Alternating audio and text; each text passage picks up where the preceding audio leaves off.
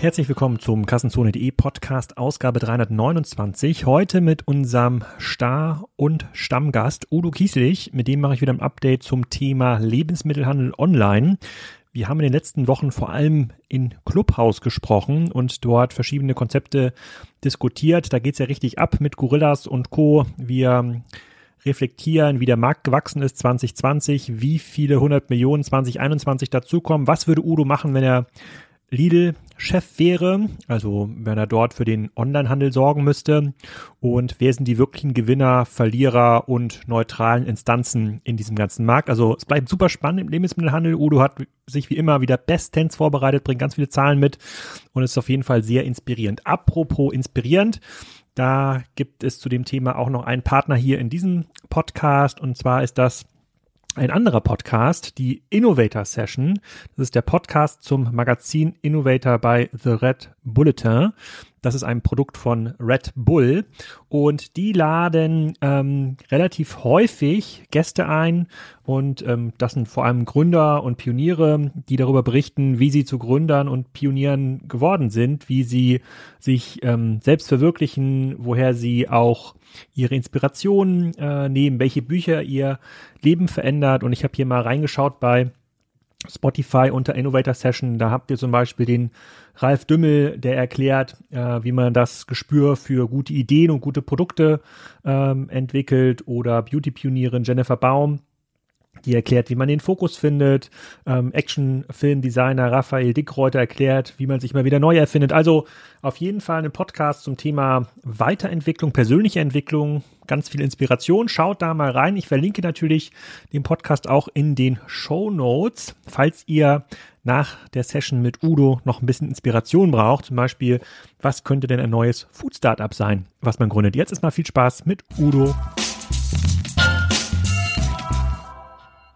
Hallo Udo, willkommen zu unserem ersten großen E-Food-Update 2021. Das letzte Mal haben wir nach dem ersten Lockdown 2020 geredet. Im Juli, August war das ungefähr im letzten Jahr. Seitdem ist eine ganze Menge passiert, und wir haben schon 3 oder 4 Updates gemacht bei Clubhouse. Erstmal herzlich willkommen zurück hier im Podcast. Wie ist denn jetzt deine Clubhouse-Erfahrung gewesen in den letzten Wochen? Wertvoller Kanal, um neues Wissen zu sammeln, oder klaut's nur Zeit? Ja, also erstmal vielen Dank für die Einladung und alles Gute noch nachträglich für 2021. Ich habe hier mein Survivor-T-Shirt angezogen, weil wir sind ja noch mitten in der Pandemie. Meine Clubhouse-Erfahrung sind erstmal zweierlei positiv. Also zum einen natürlich Technologie und Rollout. Das war, glaube ich, legendär. Das hatte so ein bisschen das Gefühl von Maueröffnung und Währungsunion. Also ja. Das werden nicht mehr alle dran denken können, aber für mich war es jedenfalls so. Und das besagte Wochenende und die 1, 2 Tage danach, die waren schon crazy.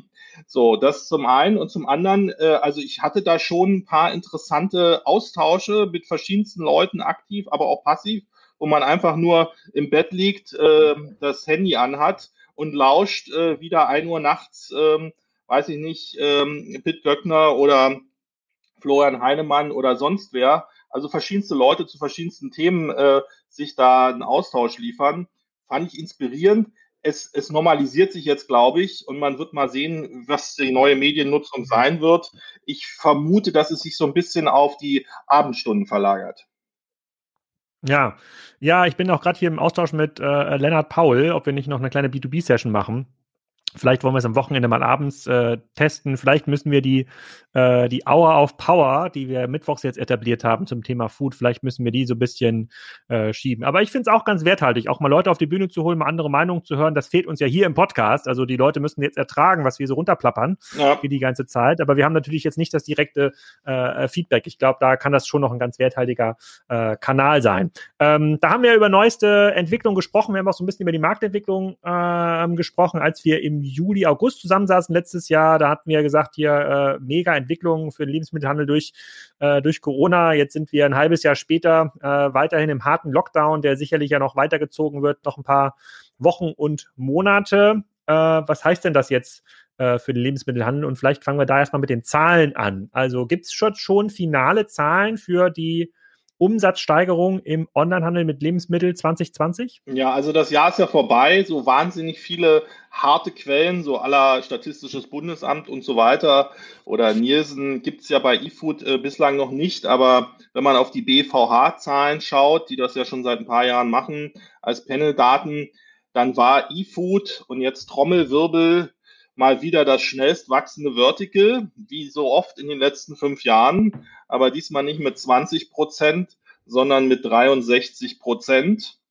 Und da kommt erstmal lange nichts. Und dann kommen irgendwann die Apotheken und der restliche Handel. Also 63% Wachstum über alle Anbieter für 2020. Das steht, glaube ich, ja, für sich. Und wenn ich gleich mal eine Prognose hinterher schieben darf, also das sind hier vielleicht in absoluten Zahlen nochmal zur Orientierung, so ungefähr 2,5 Milliarden. Und für 2021, wir sind ja, das erste Quartal ist ja immer noch voll Lockdown geprägt, würde ich jetzt mal die Prognose wagen, dass wir da in Summe aus verschiedenen Gründen wieder mit 50% wachsen, sodass wir dann also irgendwo bei 3,5 Milliarden plus minus für 2021 rauskommen. Selbst wenn in der zweiten Jahreshälfte der Lockdown zu Ende geht und sich das Leben so wieder ein bisschen normalisiert, das Wachstum bleibt brutal hoch.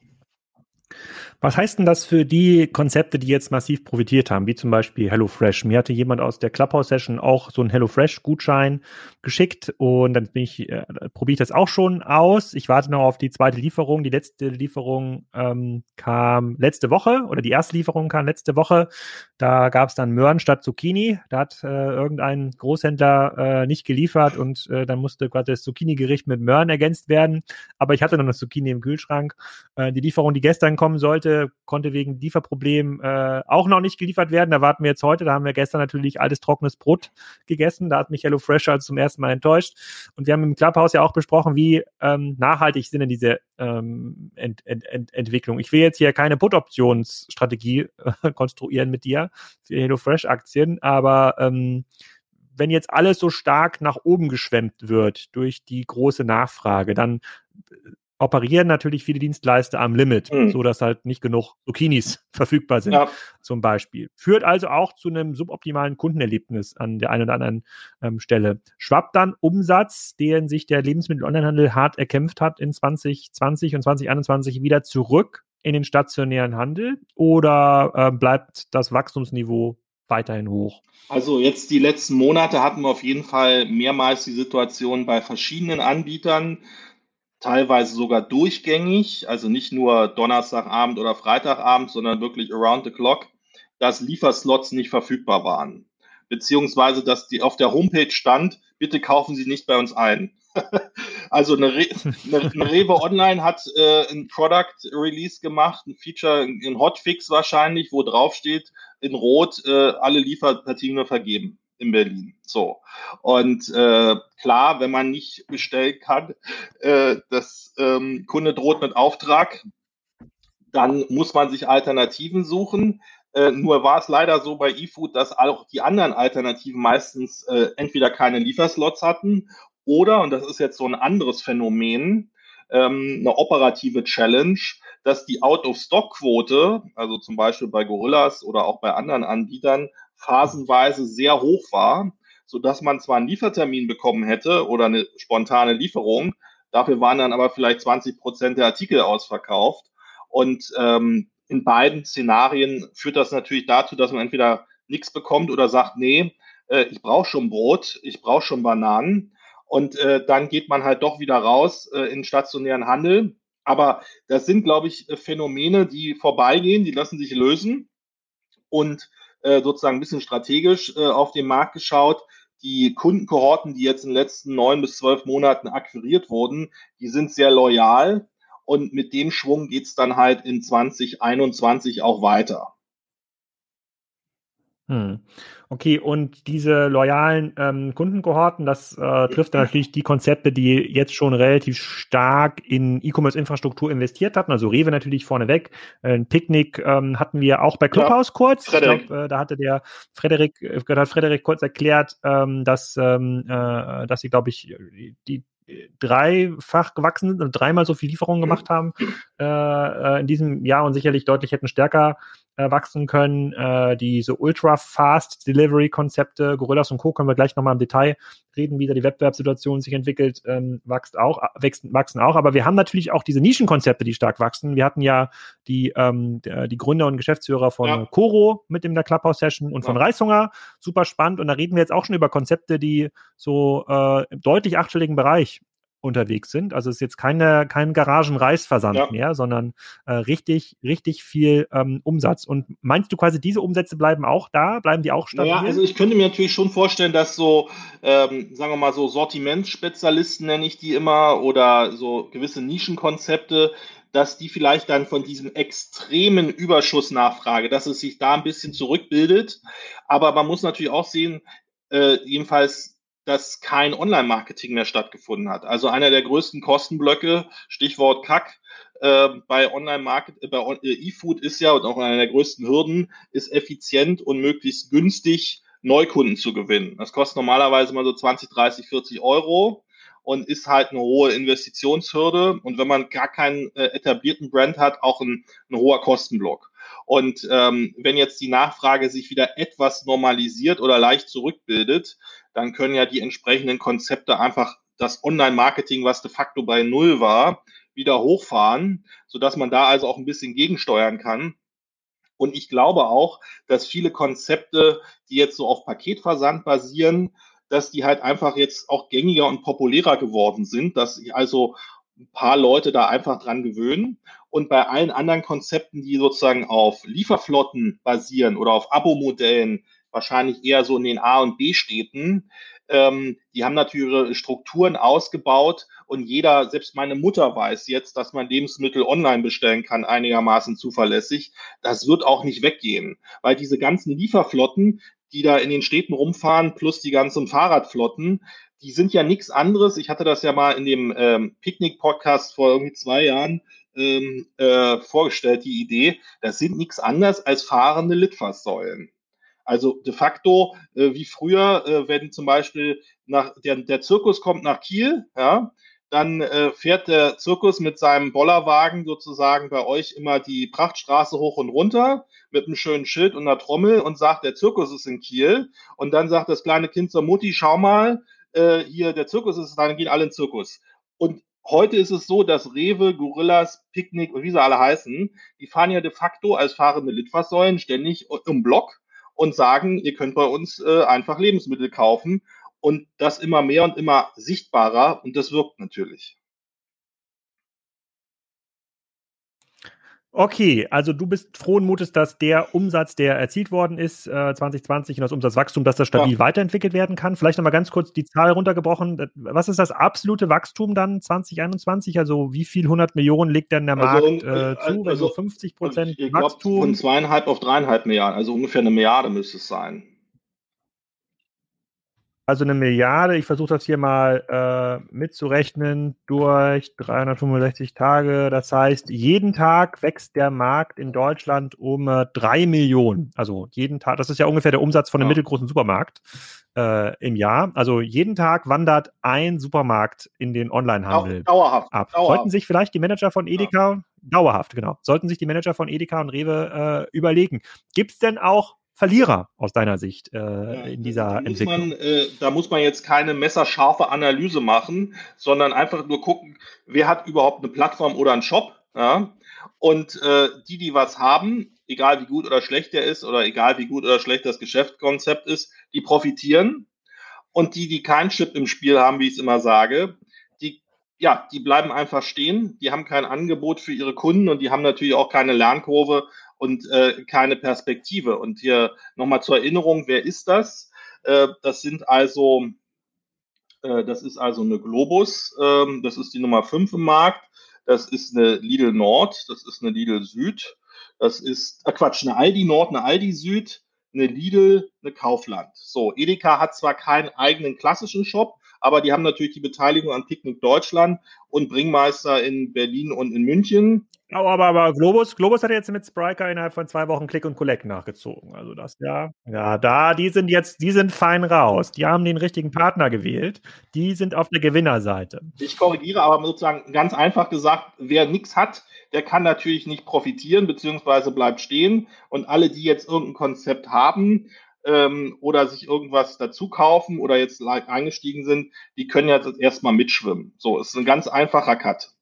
Aber hätte dann so einen Lidl, die sind ja unter den Top-Online-Shops ja seit 10 Jahren immer vertreten mit ihrem, das ist die Aktionsware, die da auf Lidl.de verkauft wird. Und die haben ja auch so eine Logik, dass man, glaube ich, diese Ware dann in die Läden ordern kann.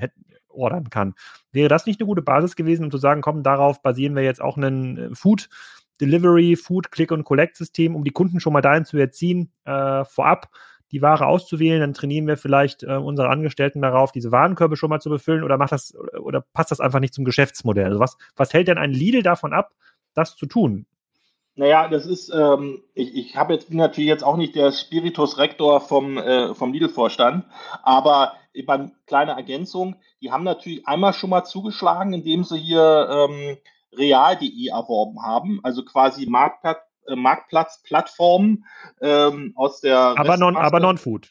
Aber Non-Food, aber immerhin digital. Gutes Team, da mit dem Gerald Schönbucher. Und das heißt, die etablieren jetzt erstmal Real.de als Marktplatz Nummer 2 hinter Amazon. Das ist ja auch schon mal ein ganz guter Schritt mit Hunderten von Entwicklern. Man kann einzelne Produkte auf dem Marktplatz, die Food-Charakter haben, kaufen, also sagen wir mal Gewürze oder Wein, das ist aber kein geschlossenes Sortiment.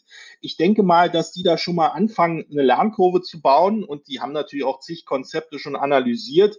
Ich würde jetzt also mal nicht ausschließen, dass die innerhalb von Deutschland oder von Westeuropa in den nächsten 12 bis 18 Monaten durchaus mal ein Food-Konzept starten oder sich halt irgendwo dran beteiligen. Immerhin haben sie sozusagen den Schritt in die digitale Welt gemacht, wenn auch kein Direkteinstieg. Und dann hast du mir ja auch noch die Info gesteckt, dass der Händler, der bisher ja sehr stark gegen den Onlinehandel gewettert hat, nämlich Rossmann, Die haben sich jetzt ja an GetNow beteiligt, ein Business, an dem maßgeblich auch der Jan Masalek mit dran war ganz am Anfang. Also da steigt der Dirk Rossmann, wenn er sich direkt beteiligt hat, in sehr, sehr große Fußstapfen. Wie schätzt du so einen Move ein? Bringt das irgendwas oder ist das blöd? Also schwer zu sagen. Ich habe, wie gesagt, das Handelsblatt hat darüber berichtet, dass wohl entweder der Personaldienstleister von Rossmann, das ist irgendeine Servicegesellschaft, oder halt irgendjemand anders, bei denen aus der Insolvenzmasse das gekauft hat. Fakt ist, die sind jetzt wieder live seit 3 Monaten, haben eine Shop-Plattform, die, wo ich sagen, ist eher so lala. Der Brand ist jetzt bestenfalls neutral, weil der natürlich beschädigt ist durch diese Wirecard-Geschichte und eben auch durch das Abschalten. Die waren ja einfach 3-4 Monate nicht live und dass es Paketversand ist. Man könnte jetzt spekulieren, was sie da eigentlich gekauft haben, den Brand, die Kundenstammdaten oder vielleicht die Leute. Aber irgendeine Art von Dynamik Richtung Digitalisierung muss es ja sein. Und damit ist es vielleicht auch eine Kurskorrektur, weil DM hat sich natürlich gegenüber Rossmann deutlich cleverer verhalten. Sei das jetzt, indem sie halt viel früher da Lager aufgebaut haben in Tschechien. Der Shop ist eigentlich deutlich besser. Der hat auch noch Luft nach oben, aber der ist schon deutlich besser als der von Rossmann. Und die versuchen jetzt halt auch nicht mehr krampfhaft zu negieren, dass E-Food bzw. E-Commerce eine smarte Vertriebsoption ist. Da hatte Rossmann einen gewissen Abstand oder eine gewisse andere Sichtweise. Das scheint sich jetzt zu ändern, nur die haben natürlich einen riesengroßen Rückstand. Das muss man einfach sehen. Okay. Dann schauen wir uns mal so ein bisschen an, was in dem Markt grundsätzlich noch passieren kann. Du hast gerade davon gesprochen, dass wir jetzt in einer einmaligen Situation sind, dass die Kundengewinnungskosten sehr, sehr gering sind, weil man eigentlich derjenige, der so ein bisschen Angebot hat und noch irgendwie ein Fahrrad, mit dem er ausliefern kann und noch ein paar Bananen auf Lager, der könnte jetzt eine gute Kundenbasis aufbauen. Schreit das eigentlich nach mehr Konzepten wie Gorillas und Co.? Also wenn man sich da mal wirklich in die Gründer Schuhe setzt und ob das jetzt ein DM ist oder ein Lidl oder ein Aldi und da jetzt schnell sowas hochzieht, kann das zu einem nachhaltigen Erfolg führen? Also zumindest die letzten 6 bis 9 Monate und jetzt nach vorne geschaut, vielleicht noch die nächsten 6 Monate, bieten ja eigentlich ideale Rahmenbedingungen, um irgendein E-Food-Konzept zu launchen bzw. zu skalieren. Also die Nachfrage ist sozusagen through the roof. Viele Regionen und Städte haben entweder wenige Anbieter oder gar keine Anbieter. Also ich sage jetzt mal ein Beispiel, natürlich Berlin, Köln, München, auch Hamburg haben eine ganze Menge Anbieter. Aber so Städte, sagen wir mal, wie Hannover, Nürnberg, Stuttgart, da ist die Anzahl der etablierten Anbieter, die überhaupt was anbieten, sehr gering. So. Und dann hast du halt noch die Option, möglichst günstig Kunden zu akquirieren, was normalerweise immer ein sehr teurer Sport ist bei E-Food. Und was ich so aus dem Markt wahrnehme, sei das jetzt, weil Leute mich kontaktieren, die gerade ein Startup gründen, sei das jetzt, weil es irgendwelche Investoren sind, die überlegen, in Ultra-Fast-Delivery-Konzepte wie die üblichen Verdächtigen zu investieren, da ist jetzt halt auch ein hohes Interesse von den Finanzinvestoren da und von den Gründern, teilweise zu Recht, teilweise vielleicht auch ein bisschen gehypt, aber da ist jetzt schon eine ganze Menge Bewegung in dem Markt. Okay, aber das wird ja jetzt von den Etablierten noch nicht ausgenutzt, das bringt ja dann den Raum für die ganz Neuen, also die GoPuffs, Gorillas, Flink gibt es jetzt, glaube ich, auch. Ja. Da haben wir ja schon mal so ein paar Sessions auch im Clubhouse drüber gemacht. Da hat auch Pit Göttner auch drüber geredet. Und ich glaube, das gab es ja noch gar nicht, als wir die letzte Session aufgenommen haben im Juli, August 2020. Lass mal kurz darüber reden. Also da kommt jetzt ein Konzept um die Ecke, was es mir ermöglicht, innerhalb von 10 Minuten Nachbestellung meine Lieferung an die Haustür zu bekommen, so mit Standardware, also Bananen, Bier, Klopapier, Chips, was man immer so braucht für zu Hause. Jetzt, da kann man jetzt kein Delikatessenmenü von machen, aber 95% aller Dinge kann ich dort kaufen. Ich weiß gar nicht, ob Sie eine Liefergebühr aktuell haben. 1,80. 1,80. Aber, so, da wird aber, jetzt ja aber, jeder... Aber kein Mindestbestellwert. Also du kannst im Prinzip auch für 5 Euro bestellen. Habe ich ja schon gemacht, in Berlin, als ich da mal war. Da wird jetzt ja jeder normale Kaufmann, der in der Schwarzgruppe sitzt, sagen, was für ein Quatsch. Das ist ja quasi nur Venture Capital, was dann in den Markt gepresst wird. Das kann ja nicht nachhaltig funktionieren. Kannst du das Konzept mal ein bisschen entschlüsseln? Ist das wirklich so? Wird da nur Venture Capital verballert oder ist das ein Konzept, was nachhaltig unsere Art des Lebensmitteleinkaufs verändert? Mhm. Also ich bohre das gern mal auf, aber vielleicht nochmal ein kleiner Einschub. Stichwort Kundenzugang. Vor 3-4 Monaten hat ja eine Radeberger Gruppe für mehrere 100 Millionen eine Flaschenpost gekauft. Und man könnte die machen auch noch Verluste bei jeder Bestellung. Da könnte ich jetzt auch argumentieren, mit der gleichen Logik hätte wahrscheinlich der Kauf nicht erfolgt. Also es gibt auch ein strategisches Element bei der ganzen Sache. Also bei mir hat sich das so dargestellt. Ich habe es mir nochmal rausgesucht, der Ralf Kotthoff hier aus Berlin, er hatte mich im Sommer mal angepinkt und hat gesagt, Udo, du verrücktes Huhn, hier gibt es einen Lieferdienst, der liefert mir die Sachen in 10 Minuten. Er wohnt im Prenzlauer Berg, ich wohne in Mitte. Da habe ich gesagt, ja, viel Spaß. So, irgendwann war dann das Ding auch in Mitte. Ich war skeptisch, sage ich ganz offen, aber natürlich interessiert, ja. Und dann habe ich es ausprobiert und bin jetzt Stammkunde. Und mit jeder Bestellung steigt eigentlich meine Happiness, ja, meine Utility Curve. Und wie funktioniert das? Die haben also ungefähr 1000 Artikel, haben einen kleinen Gewerberaum angemietet. Man könnte jetzt sagen, ein Mikrodepot, wenn man es sehr technisch machen will. Aber im Prinzip sind das 100, 150 Meter leere Fläche, 2,50 Meter hoch. Da stehen ein paar Fachbodenanlagen, also ein paar Regale. So, und da sind die Sachen drin. Da liegt das Obst, Gemüse, Trockenware und so weiter. Also noch ein paar Tiefkühltruhen und das war's. So, und dann haben die ein Liefergebiet von 3 Kilometern, also 3 Kilometer Umkreis. Und Service-Level sind 10 Minuten. Und was ich an mir selber beobachtet habe, ist, natürlich könnte man jetzt für 5 Euro bestellen. Man neigt aber dazu, eher so Richtung 20 Euro plus X zu bestellen. Und der Bon steigt. Das ist so die erste Beobachtung. Die zweite Beobachtung, das ist natürlich extrem Convenience. Und jede Bestellung ist eigentlich so ein kleiner Wow-Effekt, weil du musst dir keine Handschellen anlegen. Also wenn es draußen schneit und stürmt oder wenn du einfach zu faul bist, Du musst gar nicht zu deinem Supermarkt fahren oder laufen, sondern du liegst im Prinzip im Bett, bestellst da deine 12 Artikel und bevor du sozusagen angezogen an der Tür bist, hat es schon geklingelt. Das ist natürlich vom Service-Level, von der Convenience, wow. Und zu dem Durchschnittsbon würde ich sagen, also die haben schon ganz gute Premium-Produkte auch hier und da dabei.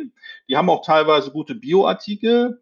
Die haben natürlich noch Defizite beim Thema Sortimentskompetenz, Stockmanagement. Auch die App könnte noch besser werden, aber das sind alles Kinderkrankheiten, die sich lösen lassen. Und deshalb würde ich mich sozusagen zu der Aussage hinreißen, die Unit Economics sind deutlich besser, als man denkt. Und vor allem ist natürlich die Taktung sehr hoch, also bestimmt bei einem loyalen Kunden einmal die Woche. Das heißt, das sind 52 Bestellungen im Jahr. Das ist natürlich eine gigantische Annuität und auch eine hohe Loyalität. Und was man auch noch vielleicht sagen sollte, ist, dass die Expansion relativ einfach ist. Also die brauchen jetzt nicht für 50 Millionen ein neues automatisiertes Lager. Die brauchen nicht total komplexe Lieferflotten am Stadtrand oder sowas, sondern die können in Hamburg, in Berlin lustig expandieren. In Berlin haben sie jetzt, glaube ich, 4 oder 5 Standorte, in Hamburg wahrscheinlich 2, 3. So, Köln, München, die sind schon in Amsterdam, für Wien und London werden Leute gesucht. Das heißt, sie können relativ einfach skalieren und expandieren, also so auch technisch leicht skalieren und CapEx-mäßig ist das auch nicht so teuer. Und die Ware bekommen sie im Prinzip, jetzt vereinfacht gesprochen, vom Großhändler. Da wird das früh einsortiert, deswegen ist immer abends out of stock, weil die Ware halt früh kommt. Ja? So, und dann geht's los. Und einer der Gründer, der Kagan, hat ja wohl gesagt, kommt aus der Türkei, aber scheint mir ein ganz netter Typ zu sein. Ich habe mir nochmal den OMR-Podcast reingehört. Die haben wohl Ziele, da Richtung 100 Millionen zu gehen. Ob das jetzt harte Zahlen sind oder ein bisschen heiße Luft, sei mal dahingestellt, aber haben 800 Leute, also hauptsächlich Fahrradflotte und ein paar Picker in den einzelnen Depots und die haben ja auch eine Bewertung haben 44 Millionen US-Dollar bekommen und 160 Millionen Bewertung und wenn ich jetzt mal davon ausgehe, das ist ja das Schöne bei der Sache, dass du die Kohorten ja sehr sauber messen kannst, du hast ja eine irre Taktfrequenz, also einmal die Woche bestellt, du hast ja quasi die besten Kohorten, die du überhaupt vorstellen kannst. Und die Unit Economics kannst du auch per Hand ausrechnen. Das heißt, sowohl die Gründer als auch die Investoren können relativ leicht abschätzen, wie viel kostet die Expansion, wie viel verdienen wir überhaupt an einer Bestellung und wo geht der Bon hin, wo gehen die Margen hin, wo gehen die Pickkosten hin, wo gehen die letzte Meile hin. So, und da sehe ich halt noch operativ ein paar Synergien, ein paar Potenziale, die man leicht heben kann. Und dann sagen die, okay, da investiere ich doch gern rein. Und deswegen glaube ich, dass sowohl dieser Anbieter, also in dem Fall Gorilla, als auch vergleichbare Konzepte, vielleicht 2 Anbieter pro Stadt am Ende, dass die ganz gute Chancen haben, da jetzt in Westeuropa sich auszuweiten. Es gibt noch 2, 3 deutsche bzw. internationale Konkurrenten, aber ich könnte mir schon vorstellen, dass das jetzt die nächsten 2, 3 Jahre hier lustig weitergeht. Und vielleicht letzter Gedanke, was ich an mir selber festgestellt habe, und da kommen wir vielleicht auch zu Konkurrenten und zu Quereinsteigern, dass ich deutlich weniger bei Delivery Hero bestelle, weil das dauert ja 3-mal so lange, ist doppelt so teuer und ist halt irgendwie das Chicken Tikka vom Inder. Das kann ich mir natürlich in 10 Minuten geliefert alles selber kochen, sodass also ein Teil der Kunden von Delivery Hero oder Lieferando oder wie sie alle heißen, wahrscheinlich zu den Anbietern abwandern. Und ein entsprechender Konkurrent von denen, die Firma Wolt aus Finnland, die auch einen sehr guten Job machen, meines Erachtens. Die machen so Essensauslieferungen à la Lieferando. Die haben ja jetzt auch schon gesagt, die haben jetzt auch ein paar 100 Millionen wieder eingesammelt, dass die anfangen werden, eben auch E-Food auszuliefern mit ihren Fahrrädern. Das heißt, weil E-Food halt so eine brutal hohe Frequenz hat und so ein cooles Auslastungsinstrument ist für Lieferflotten, kommen da, glaube ich, noch mehrere Player rein und da wird also noch eine ganze Menge Dynamik reinkommen. Das Einzige, was man natürlich wissen muss, das ist jetzt nicht geeignet für so einen klassischen Family-Einkauf. Also wenn du sagst, du hast jetzt 4 Leute und einen Hund, ja, und du willst jetzt halt fürs Wochenende alles einkaufen, da findest du einfach nicht genug Artikel bei Gorillas oder bei ähnlichen Anbietern. Das heißt, du wirst zwischendurch auch nochmal beim Supermarkt einkaufen oder halt beim Supermarkt bestellen, aber sozusagen für die zwischendurch ist das eine gute Option. Okay, bevor wir zu den Wettbewerbern kommen und wie stabil das Modell sich eigentlich in einer Wettbewerbssituation verhält, vielleicht nochmal ganz kurz zu den Unit Economics. Wenn ich jetzt der grantige Supermarktbetreiber bin und mir das dann angucke von außen, würde ich ja sagen, die haben also wenig Sortiment, die gleiche Ware, die ich auch im Supermarkt habe, und machen aber Pick und Pack und Delivery mehr oder weniger auf eigene Kosten selber. Während ich in meinem Supermarkt einfach alles einmal einräume, viel mehr Platz habe, und da macht der Kunde Pick und Pack und kommt dann. Da habe ich die ganzen Logistikkosten gar nicht. Ist ja viel besser planbar. Das kann ja gar nicht funktionieren langfristig. Was sagst du dem Supermarktbetreiber dann? Ja, also dem Supermarktbetreiber, dem würde ich sagen, dass er in seiner Rechnung ein paar Sachen übersehen hat. Also erstmal haben die natürlich extrem wenig Platzbedarf, also Stichwort Miete. Ja. Die haben ja eine brutal hohe Drehung auf ihrer Fläche. Also wenn man jetzt sagt, die haben vielleicht pro Mikrodepot 150 Quadratmeter, also die Drehung von der Ware, die ist so hoch, da hast du ja relativ viel Out of Stock, das hatte ich schon gesagt. Also die Drehung ist extrem hoch. Der Mietbedarf ist extrem gering, was auch wichtig ist. Die haben fast keine Abschriften, also Fachchinesisch für Obst, Gemüse, Fleisch, Joghurt, Käse. Das hat ja immer eine kurze MHD, also kurze Mindesthaltbarkeit. Also Fleisch vielleicht 2 Tage und Joghurt 4 Tage. So. Und das ist beim Supermarkt natürlich schon so, dass bestimmte Teilsortimente mit hohen Abschriften verbunden sind. Die haben hohe Margen, aber auch hohe Abschriften. Das heißt, solche Ultrafast-Konzepte haben fast gar keine Abschriften. Und die letzte Meile, da ist es so, du zahlst ja 1,80 Euro für die Lieferung. Das ist wahrscheinlich so die Hälfte bis 2/3 von den Vollkosten von dem Fahrer. Die Flotten sind ganz gut ausgelastet. Also die letzte Meile ist genauso effizient wie bei einem Lieferando. Und das Picken, sofern man das im kleinen Lager macht, geht super schnell. Das heißt, du kommst dann auch mit deinen klassischen Supermarktmargen hin. Und jetzt vielleicht letzter qualitativer Hinweis. Ich bin mir relativ sicher, dass die Margen doch besser sind, als man denkt. Teilweise sogar höher als die Durchschnittsmargen im Supermarkt, weil man sich natürlich auch ein bisschen was gönnt. Also man kauft vielleicht mal ein Premium-Eis, man kauft vielleicht mal einen guten Riesling, man kauft vielleicht mal ein Stück Biofleisch oder ein Stück Biokäse. Und das sind natürlich so Convenience-Artikel, die hohe Bons haben, aber auch überproportionale Margen, über 30%, sodass ich dann also zu der Einschätzung komme, dass die Margen bzw. die Unit Economics deutlich besser sind als im Supermarkt, beziehungsweise die durchschnittlichen Supermarktbon ist ja vielleicht 15 bis 20 Euro und da sind die locker drüber. Okay, dann ist es aber so, ein Supermarkt hat ja in der Regel keine hohen Kundenakquisitionskosten, weil der sich irgendwo hinsetzt in der Region, wo es vielleicht noch ein, zwei andere Supermärkte gibt. Irgendwann hat das jeder Mensch mal gesehen und hat quasi seinen Lieblingssupermarkt, Rewe oder Edeka oder Lidl, geht dann dahin.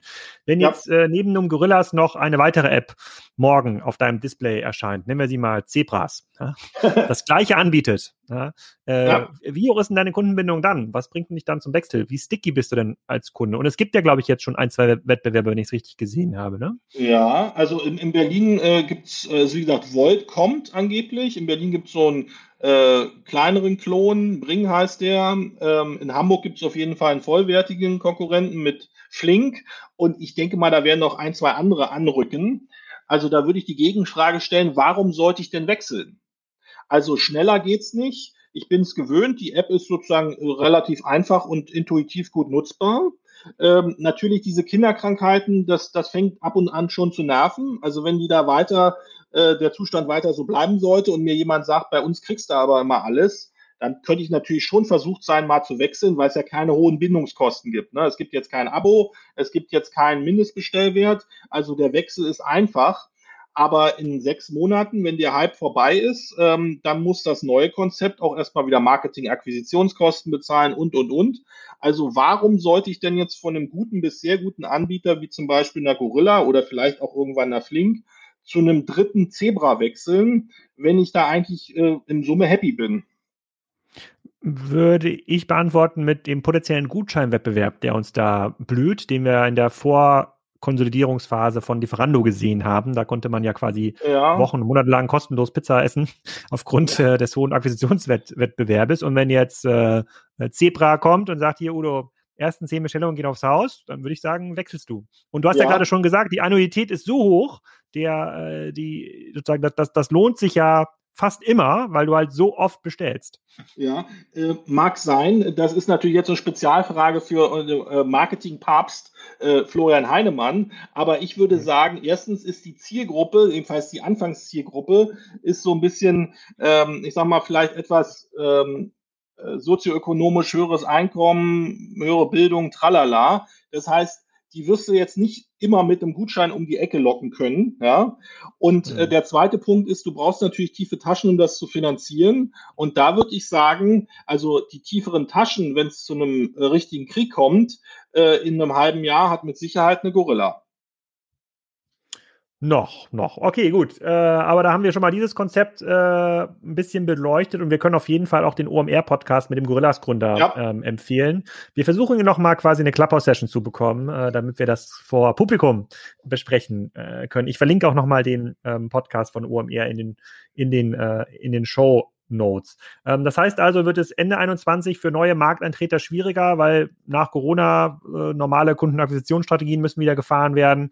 Da werden wir wahrscheinlich mehr Überlebende sehen von Konzepten, die jetzt in den Markt starten konnten. Was heißt das denn für das ganze Thema Flächenbedarf? Du hast gerade beschrieben, so ein Mikrodepot, ja, so im Grunde genommen größerer Kühlschrank von Gorillas, 150 Quadratmeter, also ungefähr 5 durchschnittliche Berliner Einzimmer-Apartments. Wie entwickelt sich das? Also die Fläche eines Supermarktes ist ja in der Regel viel größer. Da reden wir alleine über die Verkaufsfläche, glaube ich, von mehreren 500 Quadratmeter. Ja. 500, 600 Quadratmeter plus Lager, plus noch so ein bisschen Logistik. Hinten muss der LKW ja noch angefahren werden. Das fällt ja bei Gorilla alles weg. Ja, also ich hätte vielleicht zwei Gedanken dazu. Das eine, in unserem letzten Podcast hatte ich das ja noch so ein bisschen verneint Mitte letzten Jahres, dass das schon harte Auswirkungen hat, also das Gesamtgeschehen als auch die E-Food-Entwicklung auf die CapEx-Pläne bzw. Filialentwicklungskonzept der großen Anbieter.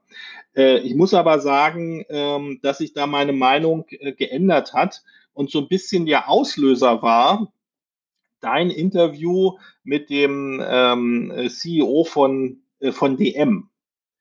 DM hat ja von den Filialisten, muss man fairerweise sagen, recht modernes, smartes Konzept, also im Sinne von Erscheinungsbild, auch innovationsfreundlich und so weiter, guten Ruf und sind halt bundesweit vertreten. So. Und wenn die jetzt laut sagen, im Prinzip hat er ja gesagt, pass auf, es wird keine Flächenexpansion mehr geben. Also wir fangen im Prinzip an, darüber nachzudenken, Standorte rückzubauen bzw. zu schließen, beziehungsweise es fließt nicht mehr so viel Geld in Weiterentwicklung von stationären Konzepten. Als ich das gehört habe, da habe ich sozusagen innegehalten, habe gesagt, okay, da scheint was zu kippen, weil die haben natürlich gigantisch gute Zahlen und wissen, wie die Frequenzen sind und so weiter. Und wenn ich jetzt nochmal das alles dazu addiere, die Douglas macht die Filialen zu, es gibt andere Anbieter, die Media Saturn macht einen Rückzug, Galeria Kaufhof ist de facto auch ein Zombie und wird immer mehr schließen. Das heißt, der rationale Move wäre eigentlich von den großen Filialisten ganz hart zu überlegen, in welche Städte investiere ich denn noch? Speziell in den Ballungsräumen würde ich, glaube ich, keine Expansion mehr machen und halt mit großen, also Flächenexpansionen mit großen Investments nicht zurückhalten, weil die das sonst in 3-4 Jahren halt teuer abwickeln müssen und gleichzeitig fehlt ihnen dann das Geld für digitale Plattformen. Okay. Ja, das fand ich auch ganz spannend, was der Christoph Werner da gesagt hat. Wir sind ja immer noch dran, unseren Folgetermin zu finden. Also Corona hat das jetzt zweimal verschoben. Wir versuchen da Ende Februar das aufzunehmen. Ja, fand ich auch sehr spannend. Insbesondere deshalb, weil es ja immer noch sehr viele Stakeholder gibt für diese Retail-Flächen. Ich hatte gestern in der Clubhouse-Session eine Pressemitteilung vorgelesen von Retail-Flächenbetreibern, die gesagt haben, ohne den physischen Kontakt gibt es auch keinen Onlinehandel. Da bin ich mir nicht ganz sicher, ob das nach vorne so stimmt. Gilt denn deine Aussage nur für Großstädte oder gilt das auch für sozusagen hier mein Dorf? So, mein Dorf hat ungefähr 8.000, 9.000 Einwohner, hat mehrere Supermärkte. Ist die Entwicklung da ähnlich zu erwarten? Also ich würde sagen, dass es so eine untere Grenze gibt, so alles bis 200.000 Einwohner plus minus. Da würde ich sagen, alles, was da drüber liegt, das sind Regionen oder Städte oder urbane Räume, die halt eigentlich einen Flächenrückbau starten müssten oder zumindest keine Expansion, weil über kurz oder lang so viele verschiedene E-Food-Anbieter und vielleicht auch generalistische Anbieter wie eine Wolt oder auch Spezialisten wie eine Flaschenpost, wie eine DM, ja, online sind, dass die einfach merken werden in den Läden, dass einfach keine Spitzenauslastung mehr da ist. Also wenn man ja den E-Food-Anteil in den Ballungsräumen schon 5% ist und der irgendwann Richtung 10% ist, ja, irgendwo muss ja der Kannibalisierungseffekt greifen. Und in die andere Richtung gedacht, aus der Logik heraus, sind wahrscheinlich Standorte noch unter 200.000 Einwohner auf längere Zeit ganz gut geschützt. Da würde man dann wahrscheinlich versuchen, das normal weiter zu pflegen und weiter zu investieren. Aber ein Standort über 200.000, da würde ich sozusagen tiefer reinschauen. Dann habe ich mal eine Frage, wie dann solche Konzepte skalieren können, weil vielleicht erinnerst du dich noch an den Podcast, den ich mit dem Frederik Knaut aufgenommen habe vom Picknick und auch mit Mieke Müller. Da habe ich ja die Frage gestellt, was hindert euch am schnellen Wachstum? Und da war es natürlich natürlich im Aufbau von Standorten, was sich immer mit Geld lösen lässt, insbesondere das Thema Personal. Ja. Also sie sind darauf angewiesen, genauso wie Flaschenpost auch, super Personal zu finden, weil die sagen, wenn bei dieser Übergabe einer Lieferung was nicht gut läuft, wenn da, keine Ahnung, der Fahrer stinkt, ja, oder der unfreundlich ist, dann funktioniert das ganze Konzept nicht. Jetzt sehen wir auf einmal mit Flink und Brink und Zebra und was da noch so alles kommen mag und Gorillas, da werden ja hunderte Fahrer aufgebaut und müssen auch schnell aufgebaut werden. Wo kommen denn die her? Ja, gute Beobachtung. Also das würde ich erstmal voll unterschreiben. Also das hat sich im Laufe der Zeit einfach auch herauskristallisiert. Man muss die letzte Meile, also wenn es jetzt kein Paketversand ist, ne, man muss die letzte Meile im Prinzip selber machen. Das heißt, man muss die Fahrer oder die Überbringer schulen. Die sollten auch gebrandet sein, sollten auch freundlich sein. So, wo kommen jetzt die Leute her? Also ich gebe dir mal einen Originaldialog hier von meiner Gegensprechanlage. Das läuft immer so, es klingelt und ich antworte gar nicht mehr auf Deutsch. Ich antworte schon immer auf Englisch und sage, the first floor please, erster Stock bitte. Das heißt, ich würde sagen, 80% der neuen Mitarbeiter, die haben jetzt keine festen Teams, also immer irgendein anderer Joe. Das sind halt nicht Deutsche, also vielleicht Spanier oder Franzosen oder aus der Türkei, also irgendwo außerhalb von Deutschland, internationales Publikum. Ob das jetzt der Krise geschuldet ist oder anderen makroökonomischen Umständen, das sei mal dahingestellt.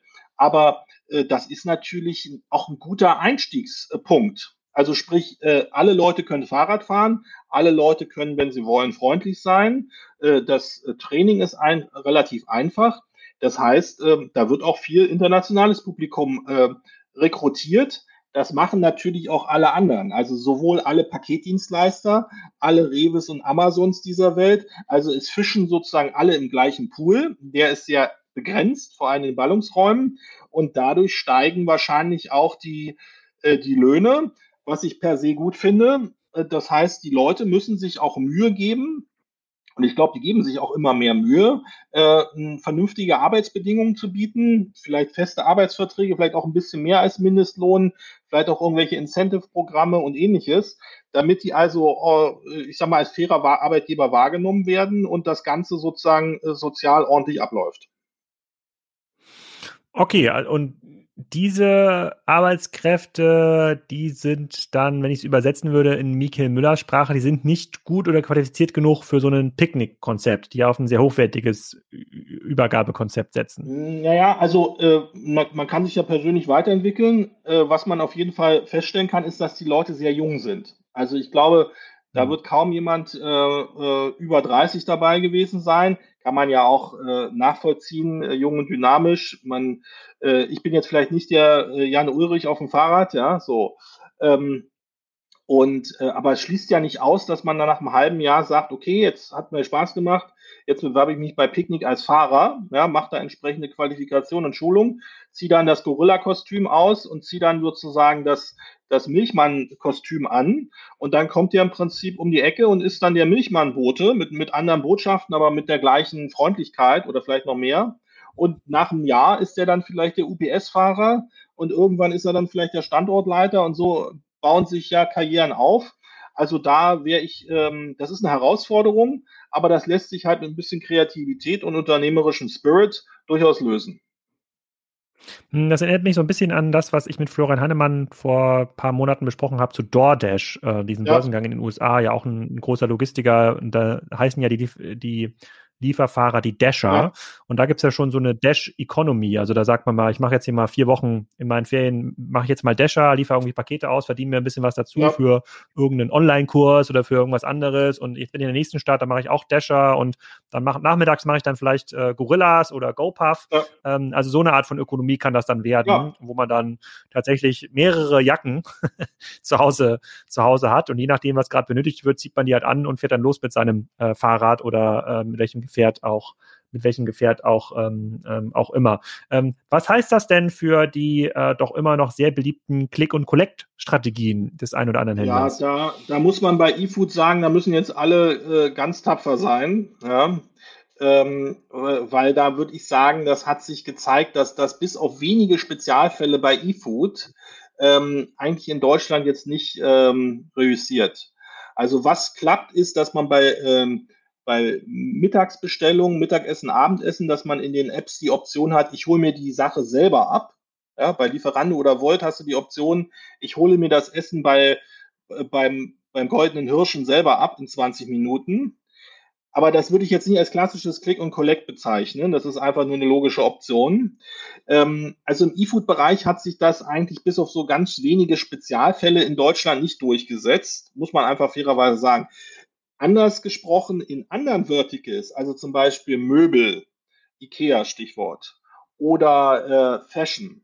Oder ich könnte mir eben auch vorstellen, das, was Wolt jetzt hier anschiebt. Da gibt es schon durchaus Use Cases, jetzt außerhalb Mediamarkt, Consumer Electronics. Ja? Also die jetzt abgesehen von den üblichen Ballyhoo- und PR-Effekten, wo ich sage, okay, das kann schon Sinn machen. Das sind auch Dinge, die Kunden gern annehmen, weil man vielleicht wirklich den Kühlschrank oder den Fernseher selber abholen will oder das Möbelstück bei IKEA nicht durch halbe Stunde durch den IKEA-Center laufen will. Aber bei eFood würde ich sagen, in Deutschland ist das ein totes Pferd. Okay, dann schließt sich da eine spieltheoretische Frage an. Angenommen, du wirst morgen der Chef der Schwarzgruppe, mal Lidl. Ja. Ja? Was würdest du denn machen, um dieser Herausforderung Herr zu werden? Ja. Keine Denkverbote, so heißt es ja immer in Corporate. Keine Denkverbote. Keine Denkverbote, ja. aber kommen Sie mir jetzt nicht mit Picknick. Aber die Vorschläge müssen abgestimmt sein. Ja, die müssen abgestimmt sein. Es gibt zwei, also erstmal ist der Erkenntnisschritt schon mal wichtig. Also, dass man sagt, okay, wir müssen da was machen und wir können uns nicht mehr erlauben, gar nichts zu machen. Das hat übrigens Aldi auch gezwungen, in England kurzfristig Click und Collect einzuführen, weil sie halt keine Plattform haben und alle anderen Konkurrenten lustig eFood verkauft haben. So. Also ich denke, man muss sich zwischen zwei Wegen entscheiden. Das eine ist Überschrift Deutschland. Ja, also entweder man fängt jetzt dieses Jahr an, irgendein organisches Konzept zu entwickeln, das dann als Pilot irgendwo zu testen und dann eben auszurollen. Oder B, man sagt, okay, wir haben nicht die Leute, wir wissen auch nicht genau, welches Konzept, wir sind da vielleicht nicht so ganz eng am Markt dran. Wir investieren, also M&A, sei das jetzt Minderheitsbeteiligung, sei das jetzt irgendwelche VC-Fonds, sei das jetzt eine Übernahme, also sprich akquisitorisch, weil das kostet uns zwar jetzt vielleicht ein paar 100 Millionen, aber in 3 Jahren kostet uns ein paar Milliarden und so viele Anbieter gibt es nicht. Also ich glaube, das sind so die zwei Wege, wo man sich halt sehr schnell drüber im Klaren sein muss, weil mal abgesehen jetzt von der Valuation, wenn der Markt jedes Jahr um 50% steigt, dann ist ja klar, dass auch der Enterprise Value der jeweiligen Targets mindestens jedes Jahr um 50% steigt und irgendwann wird es dann halt teuer. Okay, also eine Mischung aus M&A und selber bauen. Und würdest du das machen? Oder. Ja, ja. Oder würdest du das? Oder beides, je nachdem, ja. Würdest du das machen in Berlin? Weil es gibt ja einen sehr, der Todesstern, der ist ja quasi in Richtung Hildesheim-Neckar-Sulm aufgestellt, der hat eine extrem hohe Anziehungskraft und die Schwarzgruppe hat ja lange daran gearbeitet, das da alles ein bisschen schöner zu machen und den Campus anzumalen. Meinst du, das geht? Kann man da noch was erreichen oder müssen sich jetzt quasi auch solche Konzerne da lösen von ihrer Headquarter-Denke? Also ich bin ja Local Hero, also habe einen gewissen Bias. Also ob das jetzt Köln, Berlin, Stuttgart oder Hamburg ist, das ist, glaube ich, nicht kriegsentscheidend. Ich glaube, wovon man sich lösen sollte, und das ist bei großen Corporates immer extrem schwierig, das hat jetzt nichts mit Schwarz allein zu tun, die haben immer so einen Allversorgungsanspruch. Also sprich, die Lösung, die da kommen soll, die muss immer gleich in ganz Deutschland funktionieren. Ja? Und die muss auch immer alle glücklich machen und muss im Prinzip auch oft genau das abbilden, was man schon stationär macht. Mhm. Und ich glaube, diese Prämissen müsste man mit einem Corporate erstmal fair und offen besprechen und teilweise auch anpassen, weil was mit Garantie nicht funktioniert, ist ein Konzept für ganz Deutschland. Was mit Garantie auch nicht funktioniert, ist ein Konzept, was man sofort in ganz Deutschland auch ausrollt. Und ich würde auch mal ein Fragezeichen machen, warum muss man zum Beispiel genau 1:1 das Sortiment kopieren von einem Lidl oder Aldi, wenn man hier in Deutschland anfängt? Warum kann man da nicht die Erfahrungen aus der Praxis nehmen und da vielleicht auch mal neue Wege beschreiten? Also das sind wahrscheinlich so eine Botschaften, die man fairerweise sagen müssten. Ob die dann dazu führen, dass man dann trotzdem weitermacht, weiß ich nicht. Vermutlich würde man irgendein Konzept favorisieren, was auf bestimmte Ballungsräume sich beschränkt. Also das würde dann heißen, Lidl goes online, but only in the following towns, XYZ. Spannend. Mal schauen, ob wir vielleicht doch nochmal das Lidl-Management hier in den Podcast bekommen. Ich habe es jetzt schon ein paar Mal versucht. Ich bleibe dran, ich melde mich da wieder. Sollte der Pressesprecher zuhören, die Mail ist raus. Also, ich werde den Podcast wahrscheinlich betiteln, wenn ich ihn hochlade am Wochenende mit sozusagen jeden Tag stirbt ein Supermarkt. Ich hatte mal einen Blogbeitrag zum Thema Amazon-Wachstum und der hieß, jeden Tag stirbt eine kleine Innenstadt. Hier ist es ja quasi, ist ja auch so. Bei dem Wachstum, was Amazon hinlegt, stirbt jeden Tag eine kleine Innenstadt. Hier stirbt jeden Tag ein Supermarkt und die Profiteure sind maßgeblich nicht die alten Granten des Lebensmittelhandels. Vielen Dank, Udo, für das erste Update. Ich denke, wir machen weiter nächste Woche eine Hour of Power, vielleicht auch mal Mittwochabend, um mal zu schauen, wie sich das entwickelt. Und ich glaube, das wird nicht das letzte Update für 2021 gewesen sein. Ich hoffe, wenn wir unser Sommer-Update machen, dann im Juli und August reden wir wieder in einer Corona-freien oder weitestgehend Corona-freien Zeit und dann versuchen wir nochmal den Gorillas-Gründer hier in die Runde zu bekommen und quetschen den dann mal aus, wie das wirklich funktioniert mit den begehbaren Kühlschränken. Aber der ist ganz sympathisch, also das Konzept ist sympathisch und er auch, also ich denke mal, das wird Spaß machen. Super. Vielen Dank, Udo.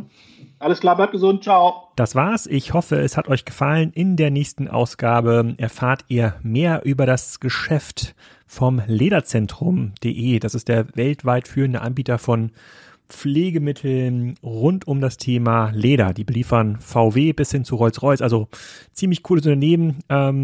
Cooler Mittelständler mitten aus Deutschland und erfahrt ihr dann nächste Woche, was die zu erzählen haben, aber da sind ein paar spannende Learnings dabei. Und nicht vergessen, schaut bei dem Podcast rein, den ich euch am Anfang empfohlen habe, die Innovator Sessions, der Podcast zum Magazin Innovator bei The Red Bulletin.